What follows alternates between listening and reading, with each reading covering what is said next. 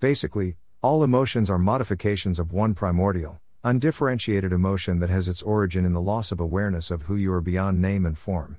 Emotion literally means disturbance. The word comes from the Latin emovere, meaning to disturb.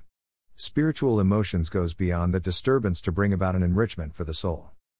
The more you are identified with your thinking, your likes and dislikes, judgments and interpretations, which is to say the less present you are as the watching consciousness, the stronger the emotional energy charge will be, whether you are aware of it or not.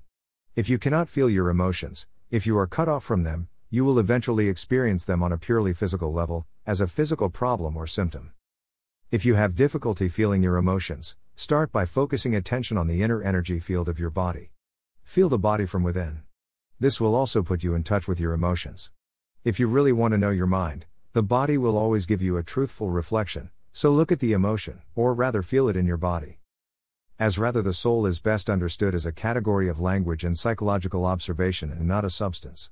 For God expresses the basic emotions and makes them all personal, such as in these examples from the Bible. Jer 15 1 Then said Yahweh to me, If Moses and Samuel were standing before me, my soul would not be with these people. Note the cold detachment God expresses here. Isa 1:14 Your new moons and appointed feasts my soul hates. They have become a burden to me. I am weary of putting up with them. Note how the strong aversion or dislike is connected with the soul. Isa 42 1 Behold, my slave whom I am holding fast, my chosen one. My soul delights in him. I have placed my spirit upon him. In this verse, the soul senses delight as an emotion. Notice the collocations or the terms that are found around the word soul.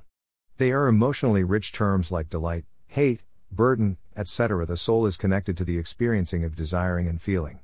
God as the archetype of personhood is therefore the source of emotions, basic and based ones as they currently stand. Although they have their place, they are entry level emotions, they do not advance to anything motivational or an enriched level of feelings. So, at the center of all reality is a being who feels and thinks even though it lacks sophistication in expressions.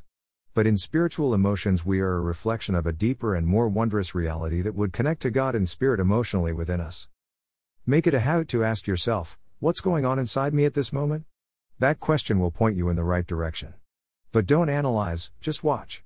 Focus your attention within. Feel the energy of the emotion. If there is no emotion present, take your attention more deeply into the inner energy field of your body. It is the doorway into being. The mind is then toppled from its place of power and being reveals itself as your true nature. So you need to become fully conscious of your emotions and be able to feel them before you can feel that which lies beyond them.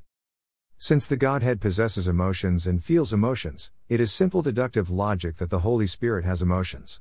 In some senses, the Holy Spirit is the emotionally rich member of the Trinity, insofar as he is the primary agent of personal interaction with us as human beings. Since the Spirit of God has emotions and is said to interact with humans and be affected emotionally by human activity, that makes our emotional life even more significant.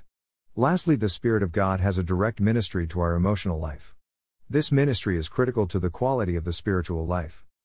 In summary of personal practice, to watch an emotion in this way is basically the same as listening to or watching a thought. The only difference is that, while a thought is in your head, an emotion has a strong physical component and so is primarily felt in the body. You can then allow the emotion to be there without being controlled by it. You no longer are the emotion, you are the watcher, the observing presence. If you practice this, all that is unconscious in you will be brought into the light of consciousness.